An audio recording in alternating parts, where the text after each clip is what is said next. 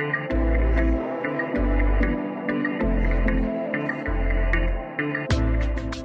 and welcome to The Executive Appeal, a show that convenes the world's most powerful and successful leaders to share mentoring and career advancement advice to help you successfully transition into senior level executive positions. I'm your host, Alex Trimble, award winning speaker, author, and leadership expert with over a decade of experience coaching and advising some of our nation's most senior level government leaders. So, if you're ready to reach your goals, let's get started. Hello, everyone. This is Alex Trimble, and this is the Executive Appeal Podcast. As you know, this show, along with all of my speaking, coaching, and consulting services, are completely and laser focused on helping organizations and individuals prepare high performing leaders from all backgrounds to successfully transition to and excel in the vice president and senior vice president executive level positions. And if you and your organization are serious about developing diverse and highly effective executive leadership teams, one, you're in the right place. But two, I encourage you to visit alextrimble.com or reach out to me at team at alextrimble.com so so that we can discuss how we can work together to help you and your organization reach its DEI and leadership development goals. Next, I got to tell you, the Executive Appeal is now one of the top 5% most popular shows in the world. it's freaking awesome. And this didn't happen by accident. It was because of you. You made this show what it is today, and it would be you who determines the continued success of this show. So please, please, if you enjoy this content, do click that like button. Please do click the share button. Please ask your questions and share your comments. These things truly do help promote the show and ensure that more and more people get to interact and hear this wonderful content. So, with no further ado, let me say today is a good day. See, today we have the wonderful Shari Fleming with us. Shari is an attorney and accredited estate, estate planner focused on helping individuals and businesses build, protect, and preserve their wealth and legacy. She is the principal of the law office of Shari Fleming and serves as the planning giving officer at Bowie State University and is responsible for cultivating and soliciting of gifts involving estates, trusts, and other gifts that reflect deferred giving opportunities. Now, again, we only bring on the top notch guests on this show, let me tell you. In 2021, Shari Fleming was named one of the Daily Records 2021 Leaders, Leadership in Law Generation honorees. And let me tell you, she deserves it. With no further ado, with no further ado, how are you doing today, madam?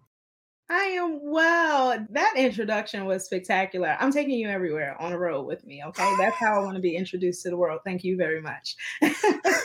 Let me tell you, look, I, I, I actually do MC. And so if y'all want to bring me to a conference, or something like that, I'll keep the energy rocking.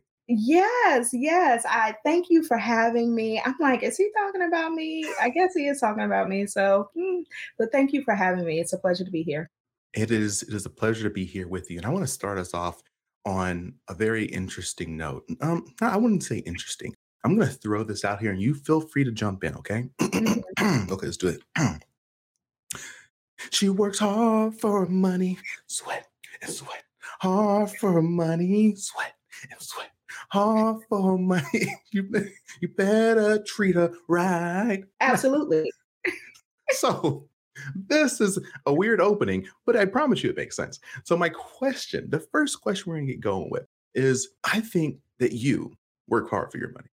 Um, I do. I know that I work hard for my money. I know the majority of listeners, probably almost every single one of them, work hard for their money. And so my assumption is that in the work that you do, you can't keep people away because I, am sure people don't want to just give their money away. They they, they want to protect it. Is that, is that what happens? Like you got you got so much clientele because people are like, nope, I work too hard for this. Is that what happens? Yes, yes.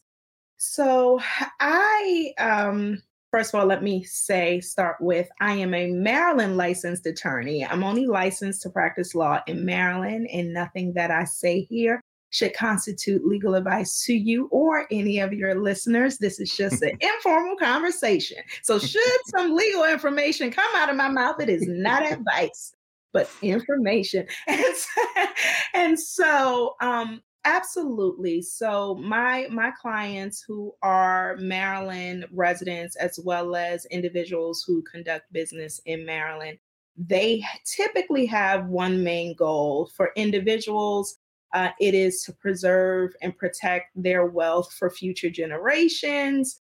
Uh, yes, they do work hard for it. Honestly, some of my clients don't work as hard as others. They just have inherited. Uh, so that is something that I'm learning to to get out of as I continue to age. We don't always have to work that hard for our money, but that's another conversation for another time. Look, but individuals, individuals uh, typically looking to transfer and protect uh, their wealth for future generations. Businesses are typically smaller in scale, individual family owned businesses. And again, looking to do the same thing, grow and scale their business, and then really protect from uh, lawsuits, um, protect from back uh, contracts. Uh, so they engage in real estate transactions. So I pretty much do the gamut. And I think more important for my family owned businesses and individual business owners is that they engage in business succession planning, which for them is part and part part and parcel of their individual estate plans. I, there's so much that we saw happen through through uh, during COVID um, because everybody had an LLC and you know these mm-hmm. smaller family owned businesses and COVID shook the legal world at least in the in the area of businesses in two places um, commercial real estate and then the lack of planning that a lot of family owned business owners they didn't do it. And so when you have people you you have a pandemic and people are dropping like flies what how does business continuity look um, for for these family owned businesses in Maryland? We have a considerable amount of farms. We have a lot of you know retail family businesses that are just they're they're just in the business of doing the thing selling the item selling the goods selling the service not realizing that um, there is volatility there in the midst yeah, of yeah. you know an emergency circumstance. So it's it's been an interesting ride over here. you, you know, one of the reasons I, I, wanted to bring you on, and I when I had to, is mm-hmm. because you're one, you're awesome. Obviously, everyone sees that. Easy, point blank. Um, two, I, I love I love your real talk. Like when I when I first mm. met you, like you were you were challenging some assumptions some ideas that quite frankly i just i, I don't think i wanted to be challenged um, but when you did it, it, made me reconsider how to move forward and so everyone i want everyone to know like so like if you're asking yourself why did alex bring her on this podcast when we're talking about leadership and how to be successful? Well because i unlike Shari um, most of the people i work with have not thought about this stuff right I have I work with a lot of executives and people who are who've done very well in their life and they just they haven't thought of estate planning at all. I mean, I'm being honest, I mean, I I hadn't done it until Shari brought it up to me, right? And so I, I'd love to throw you an maybe an impossible question, but you know, why do people, what are the reasons that people give you for not engaging in estate planning? so um so here's the thing. I'm not shocked. I i exist in a world where i follow the data right? And so half more a little more than half of americans and this is all americans all cultures all racial backgrounds included a little less than half of, americans have wills. The will it can be a, a component of an estate plan but a comprehensive estate plan includes a lot more. It includes retirement planning, it includes long term care planning. It does include a will, you know, to pass your assets. It may include a trust. And so when you think about it, a little less than half. So half of the people I meet probably don't have an estate plan. Mm-hmm. And then when you look at particular cultural communities, I think we're at like 26% of African Americans who have a will. Again, we're not even talking about a, a, full plan, but who have a will. And so for me, it's not um, it's not surprising that people do not have estate plans and and it doesn't matter um at least my experience it doesn't matter with with your economic social classes you're just not going to have it just looking at the data so with that said the, there are tons of reasons. The top reason, and I I promise you, I'm one of the type lawyers have many titles. So you have lawyer, attorney, mm-hmm. advocate, all of these things. And being an estate planning attorney, my premier, my premier title is counselor. And I'm like, oh, I probably should go take a psychology class to really have some backing for this because everything I say is assumption, okay? I have no real backing for this. So really check with someone who understands the psychology behind all yeah. of it. The number one reason I'll hear is I can't afford it. And I think that is a surface level reason. Um, it's the easy thing to say that'll get someone off your back, right? I can't afford it. Okay.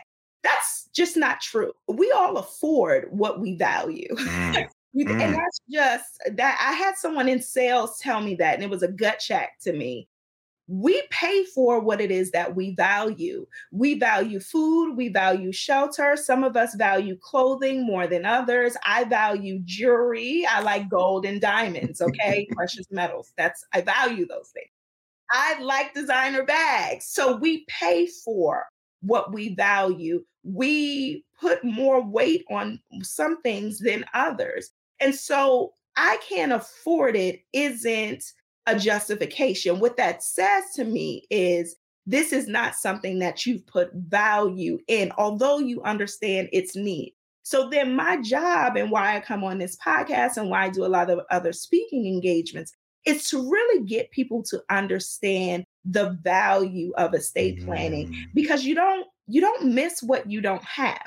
And so if you haven't been the beneficiary of a life insurance policy or the beneficiary of an asset in a will or the beneficiary of a trust, if you haven't been that, then you don't understand the value of giving that to someone else. But if you have, then you do. And so my job is to kind of get through the minutia.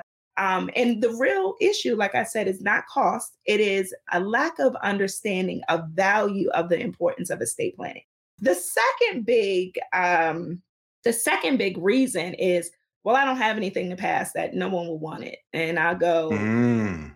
Mm. and and I and, and I'm immediately I go, well, why do you have it? if you don't think anyone will want anything that you have or would want to receive your assets, why do you have it? Why did you work for it? Why did you accumulate it? Like, what is the point? And so, estate planning really, when I do it with my clients and when I speak to people, it's really more so of a conversation about the purpose of life. We got, like I said, counselor, we go really, really deep because why are you existing here, spending money, accumulating things, purchasing a home, going to work every day to mm-hmm. say no one wants this? It doesn't make sense to me at all. And yeah, it doesn't. So that, and, and I am, I've always been naturally inquisitive and I have three daughters who follow, well, at least two of them follow in that inquisitive footstep where once I hear something, I'm like, well, why are we doing that? Like, why, yeah. why don't you think you have anything to pass? And come to find out when we start really getting granular in the tangible assets, you know, the things that you can touch with your hand. Um, mm-hmm. Um, it, a lot of things are triggers for people. Um, the third reason, quite honestly, and I think this is the prime, the the I may have said something else was the premier reason, but that's a lot. This is the premier reason. is that um, no one wants to face their mortality. Mm. We, we, don't. I, I, as Americans, I don't think that we really um, do a good job. And I say as Americans because I'm beginning to study other cultures and how they deal with death how they deal with estate planning because it looks very different in other countries. Um, and, and I'm studying this because, again, I'm inquisitive. I'm curious to see how other people do it. And I think that in this Western world, we really don't do well with death. There is a certain human arrogance that we are going to live forever. And we are just, eh, we, we just don't want to deal with it. And I'm like, yeah. Y'all yeah. do know we all gonna walk up off this earth at some point. Like death is the only certainty in life. Well, death and taxes. Those are the two guarantees in life that you will leave here. Because here's the thing: if you leave at a certain age, you probably never pay taxes. but you are going to leave this earth. Yeah. And so let's deal with that. Let's let's deal with who you're leaving, what you're leaving, and what your goals are in life because a lot of those things I, I, come to realize that the, a great plan mimics those things in depth. So if you care for your family now, you want to provide to make sure that they they're good when you're not here. Contrary is true. If you don't care now, mm. you mm. don't care then. And we can talk about some other things. I, I'm non-judgmental. I just want to help you reach the goal. You, you know, you know, you you got me thinking about. And you said, "Do you care?" Right? um, I have two family, two examples, not my family, but two examples of families. Um, one family, um, there was some estate planning done prior to um, the person passing, and I spoke to this this woman, and she said, "Oh my God, when I lost my mother, it was it was hard, obviously, but she said it was so much easier. Um, when she passed, she had the the the brochures or, or those documents are created. Um, those are already created. She had picked the plot. He had paid for this. Had transferred this. They had, had done everything. The only thing she had to do was agree. Right? Was to be there and have the opportunity to grieve. Um, mm-hmm. As opposed to another family I know um, where there is no estate planning done, and that person didn't. They didn't think, oh, they don't have anything really, right? Well, yeah, there's a, there's a lot of legal documents that need to take place when someone passes.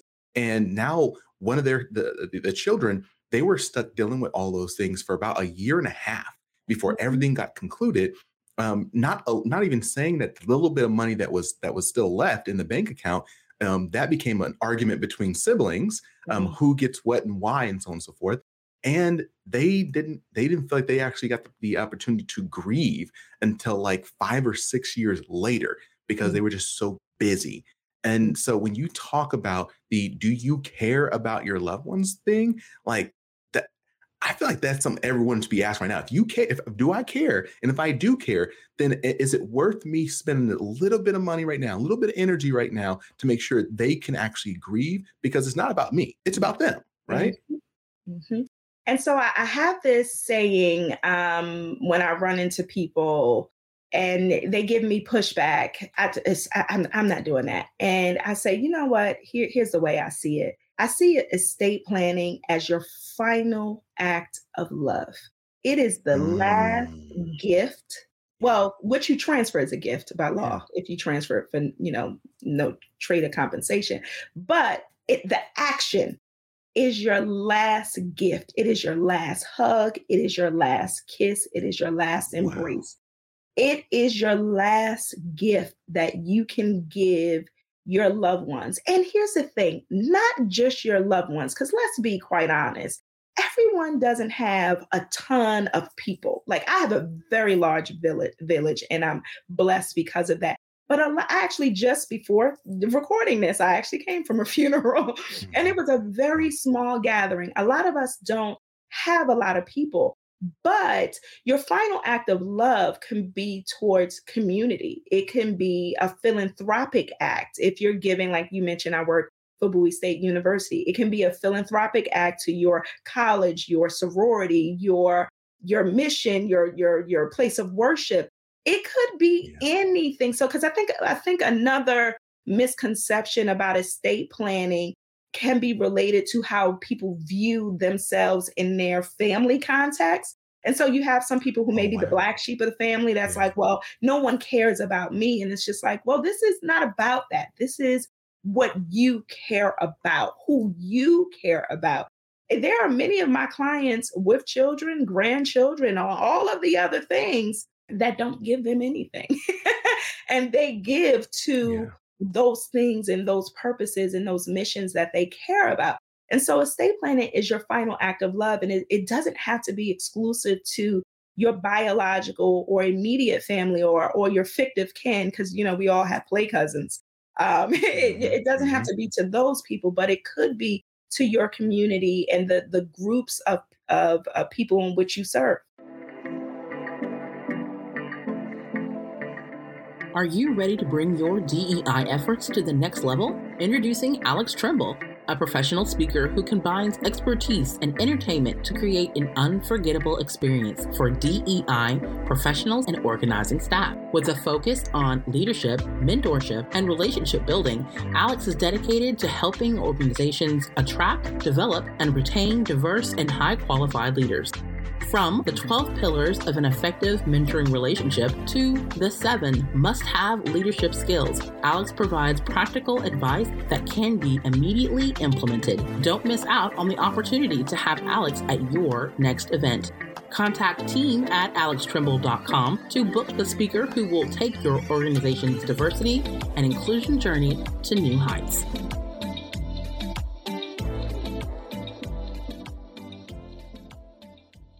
You, know, I want to I want to talk about that really quickly for the audience. I feel like I'm Deadpool now. I'm about to break the fourth wall for all y'all in the world right now. Um, if you know someone who's been through a death and there was there was some turmoil around because there wasn't planning, I'd love to just hear your thoughts in the comments section. And, and it, as opposed to also people who who went through a death and experienced a death who did have structure. Like, how did that make you feel? How, how, how did that make the, the, family come together? Did it make the family come together? So I'd love to hear your thoughts in the comment section.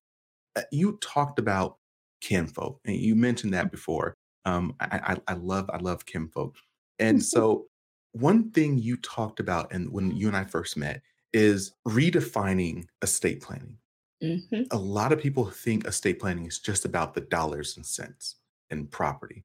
Um, but you made a very interesting point that it's not just dollars and cents. You talked about it as being, you know, hey, can you know how is my hair going to be done? You know, am I gonna, what, what kind of clothes is gonna am I going to be wearing? As I'm in the hospital. Like you made some very interesting points in regards to what estate planning is. Can you elaborate on, on that here for us today?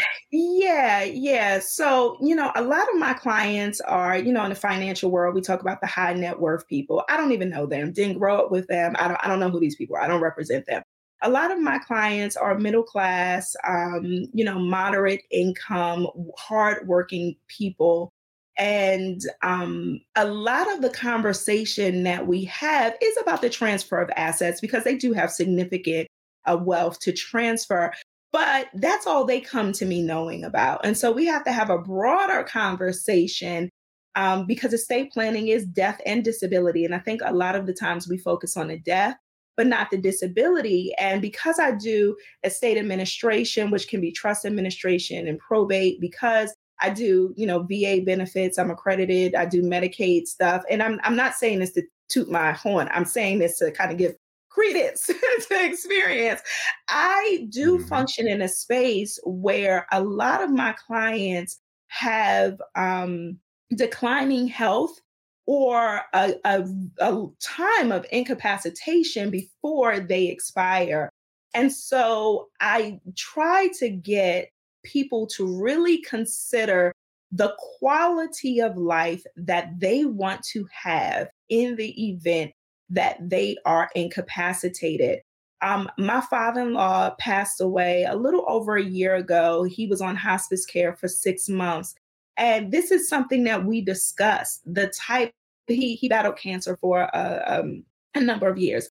We had these conversations because I do have a paternal grandmother who is in a nursing facility in New York. She has dementia. And we have these conversations with the nursing facility staff because you got to keep her hair together. I don't want to FaceTime or, you know, and she looking crazy. That's my grandmother needs to look like my grandmother. And so y'all need to make sure her hair is washed. It needs to be mm-hmm. braided.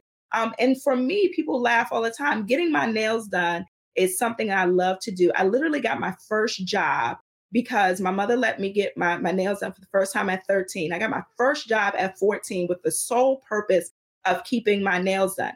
When I got married and had my my first kid, my husband was like, I don't know what's going on with you, but you you better go you you do this for yourself because this is something you've done for yourself that it is something that I value. It's something that I budget for. Every two weeks, I am going to get my nails done. I got them done yesterday because uh, this is usually my nail time, and I'm on this podcast with you, right? Thank you. that is how important it is to me, right?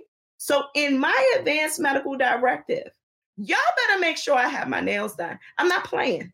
Make sure my nails are done. I'm not a fan of wigs, so make sure my hair is nice. I like braids make sure my mouth i don't want no crust. Make sure i'm kept together. I i spend a lot of time keeping myself together. Our presentation matters to me. I may be a little vain and that's fine. It's who i am. But if i am ever in a space when i'm inca- incapacitated i want my nails to be done I want um, urban jazz to play because it's what me and my mm. husband play when we are preparing to go to bed because I have trouble falling asleep and it helps me. Urban jazz, I want urban jazz to play. My grandmother, I have about 25 blankets in here that my grandmother has crocheted from me from the time that I crocheted with her as a child into my adult life for my children. You better find one of these blankets and put them on me because they smell like her. They yeah. smell like us. Those things matter to me. And in places of incapacitation, you don't know what someone you don't know what will bring someone's heart jo- heart's joy mm-hmm. when they're unable to communicate with you. And yeah. so these are a lot of things that we don't we don't think about and we don't consider and the people who are left here to care for us they're figuring it out with no direction. And that's again, an act of love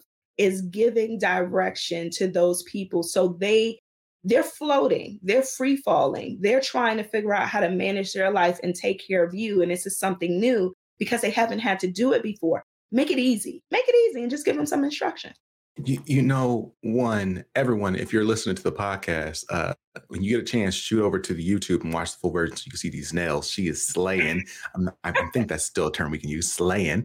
Um, and you, again, you talk about this, this, this, the non-death piece, the the medical piece. I I heard about a woman um, recently I was talking to who um, her her daughter was in a car accident her daughter was in a car accident. The, the daughter had just turned 19. Mm-hmm. And, you know, mother is obviously like really upset, heading to the hospital, trying to figure out what's going on, goes talk to the nurse. And daughter's an adult. They hadn't, there, there's no legal documents saying that they can give information to that mother. Um, mm-hmm. The doc, the, the woman was, the daughter was incapacitated, so she couldn't do anything for herself. And so again, mm-hmm. it just underscores like this is a difficult conversation to have if you again if you really worry about that mortality but again it's not it's, yes in that piece it actually is about you like you want to make sure you know you have someone who you trust to make good decisions for you um, versus someone who may just want to you know hey let's pull the plug because you know I, I, got things to do. Um, and i'll share one last really quick example. I, I, won't put this person out but someone close to me um, became very very ill Mm. And it they were in a hospital and the doctor was like, look, they got maybe two weeks to live. Right. Um, and they weren't cognizant or consciously there. Just they weren't, you know? And so the doctor said, Well, do we resuscitate? Mm. And that split the family. Mm. Um, some people are like, no, you do whatever you can do to keep my blank. I'm not gonna put this person out there, my mm-hmm. blank alive. And the others are like, the doctor just said they're gonna be breaking ribs to try to bring them back alive. Like, let them pass. And man, like, how much pressure and and how heavy is that to put it on someone else have to make this decision for you versus you making a decision yourself saying, hey, look, if something happens, this is how I want it to be dealt it's it's I I get emotional a little bit when I uh, talk about this because it is it's I want families um, especially families of color, because I think we are least likely to have these conversations. We just we just don't have them. We we are the best secret keepers ever. Um, I want families to really make these types of conversations regular and reoccurring. Um, when you get together for Thanksgiving, when you get together for Christmas, um, when my father in law, and when he was living, he would tell this story, and everybody would be like, This is not funny. You two are laughing, but it's not funny. My father in law told us for the first time he was diagnosed with cancer in 2015, I believe. 2015. Yep. I had two of three daughters at that time. I think his daughter, my sister-in-law, had two or three. She might have had we it's six six girls, no boys over here. She might have had all three of her kids by then. But um, so we go up to Philadelphia because that's where they uh, resided at the time. And he's like, I just want everyone around me. We're gonna have a barbecue. And I walk in the door and I'm like, Where's the will? Where's the will? Where's the advanced medical directive? And he's mm-hmm. like, I'm not leaving this earth today. I said that we don't, no one knows the hour or the time. I know you were diagnosed with cancer, but this is where is the documentation? Again, I'm the I'm the in-law, I'm the daughter-in-law, but I'm the bossy one who recognized really quickly. I just did an assessment and I looked at my husband, I looked at my sister-in-law, my mother-in-law, and they're all, you know, they all have the capacity to do all they're intelligent people. But I said, I feel like this is going to fall on my plate to kind of lead the charge a little bit. Mm. let me mm. just get a jump. And so I'm yeah. like, where's the will? And um, it was rough um, because you know my my family, we my side, my my maternal paternal side of my family, we talk about everything. But my husband's side of the family, I noticed that they didn't they didn't really talk about stuff, and I would be the forceful one. And I'm like, listen, we got to talk about this stuff, and we did, and it was hard, and it was rough, and it took acknowledging some things that no one wanted to acknowledge. Um, and we, and if you're gonna have an attitude, have an attitude while he's living, so he can give you some answers. And so, what I want family members to do is to begin to have the difficult discussions early. And so, to that point, I did develop this like little difficult discussion guide I have available as a resource on my website with just information of questions that you can you should ask yourself about people who you may want to serve in this capacity and questions you can ask them if you're asking them to serve as a power of attorney or a healthcare agent or uh, a personal representative in your will, there are some questions that you should ask them, mainly also not only to see if they're capable of being in that role, but to see if they want to. I find mm-hmm. that a lot of my clients, they name people who don't want to serve in that capacity because it may be too overwhelming. And you don't know, you don't get to any of these things or any of these answers unless you begin having the conversations up front. And so everyone in my family, they're over it. Every barbecue, every birthday, Father's Day, um, you know, every friend's just coming over to hang out in the kitchen on the island. You know, we have cocktails and food and we're laughing. And I'm like, okay, so quick question. If you became incapacitated today, who should I be calling? And my one girlfriend was like, You're a buzzkill. But it's really, I'm telling you, it is the great conversation starter mm-hmm. if you mm-hmm. have the conversation without the weight of being in in the situation because you can think freely to say well what i want that what i want to be resuscitated yeah. and you know my husband was very clear he's like listen if i don't know what's going on take me out of here and my kids are like what, what you mean dad what you mean take you out of here and my kids 15 13 and 5 we can have those conversations and you know what i found and this and i hope this helps somebody my teenage children have a greater appreciation for us mm-hmm. because they're very clear that we're not going to be here forever. Mm. And we don't have to send you to private school and we don't have to buy you nice things and we don't have to have family dinner. We don't have to spend time being together. Um, we don't have to do this. Everyone can go their own way. We can live separately. But they understand as 13 and 15 that we're not going to be a family of five like this forever. I'm going to go to college. My sister's going to go to college. We're going to start our own families. Mommy and daddy can't wait for us to get out so they can live their best lives. Like, we don't have, they're very clear yeah. because we have these conversations that time is what's the currency in my house. And I love that they value time they value family dinner they value that they they get off their phones and they they say i can't hang out with you tonight i can't go to the movies because i said i'm going to do this with my family what teenagers do that and they do it of their own volition yeah. but i think part of it is because we have done a, a decent job at saying time is is is a is a is a gift yeah. and let's let's spend it this way if we can and so I encourage people who are unwilling or unable or have any barriers to, to one, go to therapy. For real, for real. This, this, you know, Alex said, I speak the truth. And all of you will see one, if you come to me, the first thing I'm gonna ask is, do you have a therapist? Because we gonna talk about some things. Mm-hmm, mm-hmm, I'm mm-hmm. not a licensed counselor. and so get it, get into a space where you can have the difficult conversation, the difficult discussion first with yourself, thinking about what you want, who you are, what you're here for, what your purpose is, and what you want to leave. I want a footprint to say I've been here. I've been here for 39 years, and uh, for 39 years, you want to know that I'm here. I don't want to leave my footprint, and I hope I get 39 more, right?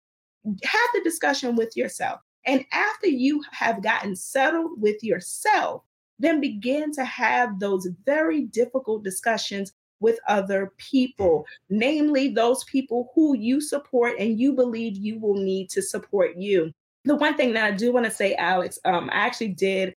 I do a lot of small group sessions for caregivers, a lot of small church groups. And I did a session last night, and one of the the women who is she's hilarious and she has a considerable amount of assets. She's a single woman. And she said, you know what, Shari, this is about my fourth session with you. Fourth session, because she mm-hmm. leads sessions. And she said, you know, I just started thinking last night, who is going to take care of me? Because it was about long-term care. Mm is going take care of me? And I told her, I said, listen, well, I can rent you a child if you if you want. I can rent you one of mine. But it's the conversation, the, the difficult conversation you have to first have with with yourself. As I age, what do I have? Who do I have? Who can I rely on? You, no one is an island unto themselves. And so we have to have conversations about who our village is. I I want to share two quick things, and I got I want to slip in another question before we, we get rolling. Um, to the first thing, um, first thing is, oh, you talked about um, you know the family having a conversation about how how things will happen if someone gets sick, mm-hmm. and uh, I have a someone I used to work with years ago told me about what happened to her, and she was like, look, you know, my husband um, was sick, really, really, really sick um, doctor gave him so many, like a year or something like that, to, to live. Um, he didn't tell us that he was sick until about three or four months before he passed. Mm. And she was so mad. She was so mad. And, and he said that he didn't tell him because he said he had finally come to like he come to accept it and he didn't want to go and spend his life like you know needles and more drugs and this and that he just wanted to spend his life the rest he had with them living a normal life mm-hmm. Um, I'm not saying what is wrong or right, but the point is there was evidently at least some bit of lack of trust that someone would respect the other person's wishes. Um, and so that that was a conversation that I, I also wish they would have had earlier so that mm-hmm. someone didn't have to hide it and then kind of force the situation. Mm-hmm. Um, the, the second is, the second is, oh man, what was the last thing you talked about? Last thing you talked about, um, gosh darn it. Okay, hope, hope, huh? The last thing that I talked about was um, having conversations with oh. yourself, oh. with other people. So, to that point, I've been talking to more because I mean, people probably know this, but more and more people are actually deciding, um, making intentional decisions not to have kids. And mm-hmm. that's cool. Everyone has their thing. Um, I've been talking to more and more leaders who had made that decision who are now older and it's just now clicking oh shoot who's going to take care of me mm-hmm. um, and again that doesn't make, make, make it doesn't mean that everyone needs to have kids and the kids shouldn't be just for taking care of you but you need to then still have a plan for how you're going to be taken care of so I, I love that you brought that up and i want to throw you can comment on that but i also just want to ask you really quickly about the organization that you created the Our Legacy Matters um, community. And I, would love you to talk a little about that before we, we start wrapping up. Awesome. So I started Our Legacy Matters because coming into the estate planning industry, I had um, a Caucasian male basically tell me that I wasn't going to be successful in estate planning because people of color mm. didn't estate plan and didn't have wealth to transfer. This, I, I'm saying it quite mildly, um, didn't have wealth to transfer. And um, I took it as a personal challenge. Uh, mm-hmm. And what I realized is that there was, and still very much is, a lack of cultural competency in this particular industry. Again, understanding what is of value and what isn't of value mm-hmm. for different cultures and different communities. And so my goal in with our legacy matters is really to provide an awareness of uh, the value estate planning within communities of color. I don't think that this industry has done a good job at speaking our language. There's a language that we have. There's a swag that we have. There are, you know, mm-hmm. there's there's magic over here. Like Black Girl Magic j- yeah. didn't just come up, right? It, it's it, there's magic that we have that we know of, you know, fireworks and glitter all over the place that we in communities of color, we know we try to harness and we don't want to share. But in that, there is a lack of understanding, a cultural competency that is missing mm-hmm. in an mm-hmm. industry where we really, we really aren't in this industry um, at all. I don't even think the data exists for how many estate planners of color exist. So, for example, in the legal community, less than 5% of all lawyers are Black. So, when God. you get into a wealth and finance focused uh, field of law, you can, the data doesn't even exist. I'm, I'm on an estate planning council where the data exists for CPAs. Like we were trying to figure it out. And I was like, the data isn't, it, it isn't even available. Right. And so imagine now you have a whole group of people with wealth. What is it? I think it's, I think um, people of color, I think it's like 1.2 or 1.3 trillion dollars that we spend in the mm-hmm. consumer space. So we have stuff. Yeah, yeah, yeah, yeah it's really understanding how to give us the information, how to share, how to educate, how to highlight what is of value. Um, and so that's what I do in Our Legacy Matters. And it is not exclusive to people of color. Um, it is where I provide vetted information. Um, it's it's kind of because I have people, you you know, um, I'm I'm the first one to go to graduate from college. I'm the first one to graduate from law school. And so, again, fictive kin, everyone who has my number, hey, I got a question. I'm not licensed in your state. I can't answer your question. And so, it's a way for for people to really get vetted information in the estate planning, retirement planning, long term care planning spa- space because Google is not our friend. It hasn't been our friend. We need to stop. We need to stop with the Google. We need to stop with the um the prepaid legal. I don't want to name yeah services because I don't want to get sued. But those things don't serve us because they don't understand the culture that we have, the language that we use to express those those desires that we have. And so that's what the space is really for is it's a it's a it's a translation of information in a way that works for us I'm clarifying a lot of um, I have I just added a FAQ because I was just like I, I can't. Some of these things they come up, repeated questions um, come up. So I added a FAQ section. But essentially, if you go to money and memories, money is singular, memories is plural, moneyandmemories.com. Um, it's a it's a private uh, website. You do you don't have to pay. You just join. And um, from time to time, I'll, you know, it's equivalent to like a blog, but also a place where you can submit your questions. And to the extent that I can answer the questions, I will. Again, not legal advice. To the extent that I can refer you, because most of the people in there aren't even in Maryland. So, to the extent that I can kind of steer you in the right direction, um, not to just anyone, but someone who can provide you culturally competent um, professional services. That's what my, my goal is because I find even when I'm doing estate administration or I'm doing maybe a second iteration of somebody's estate plan, they've already had one, they want to update it because there are many reasons why it's not sit it and forget it.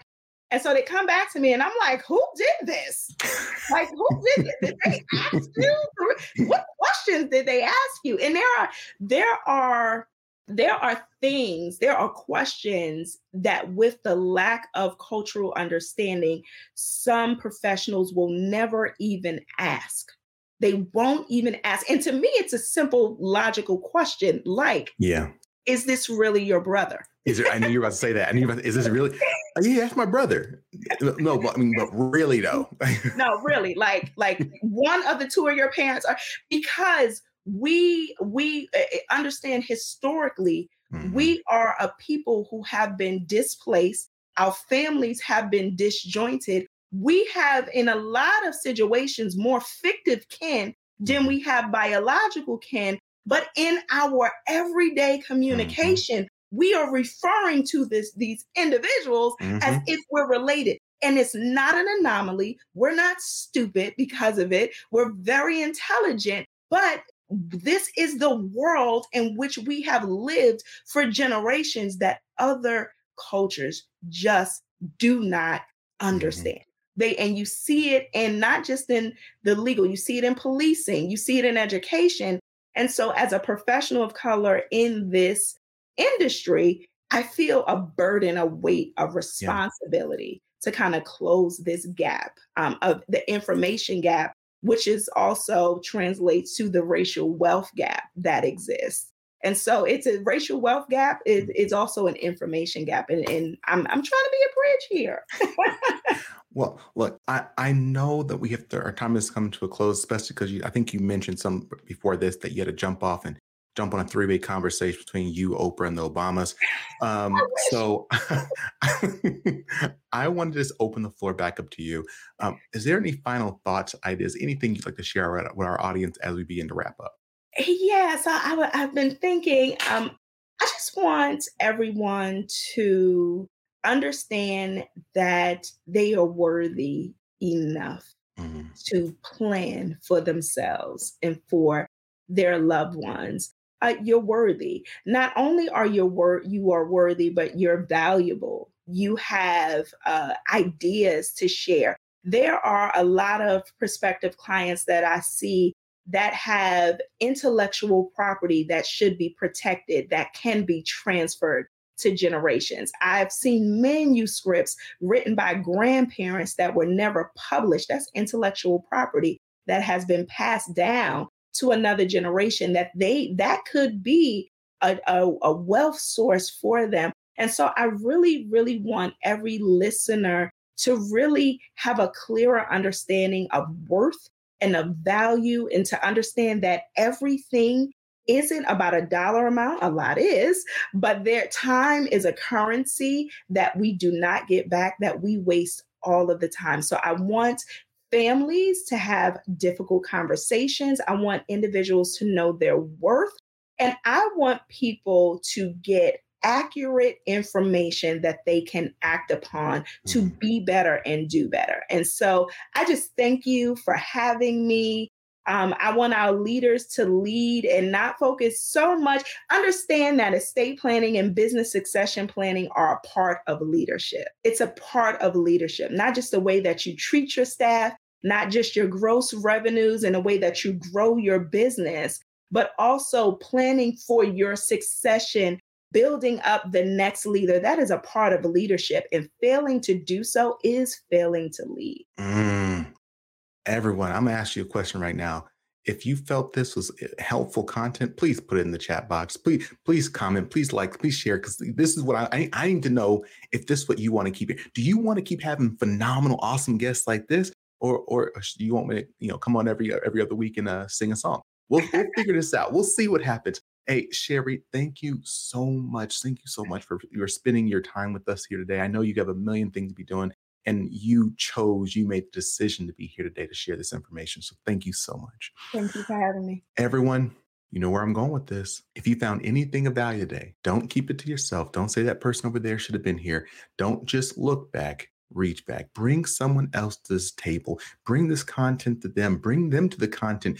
Again, don't let information that you found valuable, that you found felt that it hit your spirit a certain type of way, it's going to make you do things and go through life differently. If you found this that that meant something to you, I promise you it means someone else. So don't like this is an act of love. Sharing this is an act of love. Yes, I I love it. I love it. I love it. And look, everyone, again, thank you so much for making the podcast what it is. Thank you for making this show what it is. Find me on alextrimble.com. Find me on YouTube. Always click like, share, all the good stuff. As always, stay strong, stay positive, and definitely stay moving. See ya.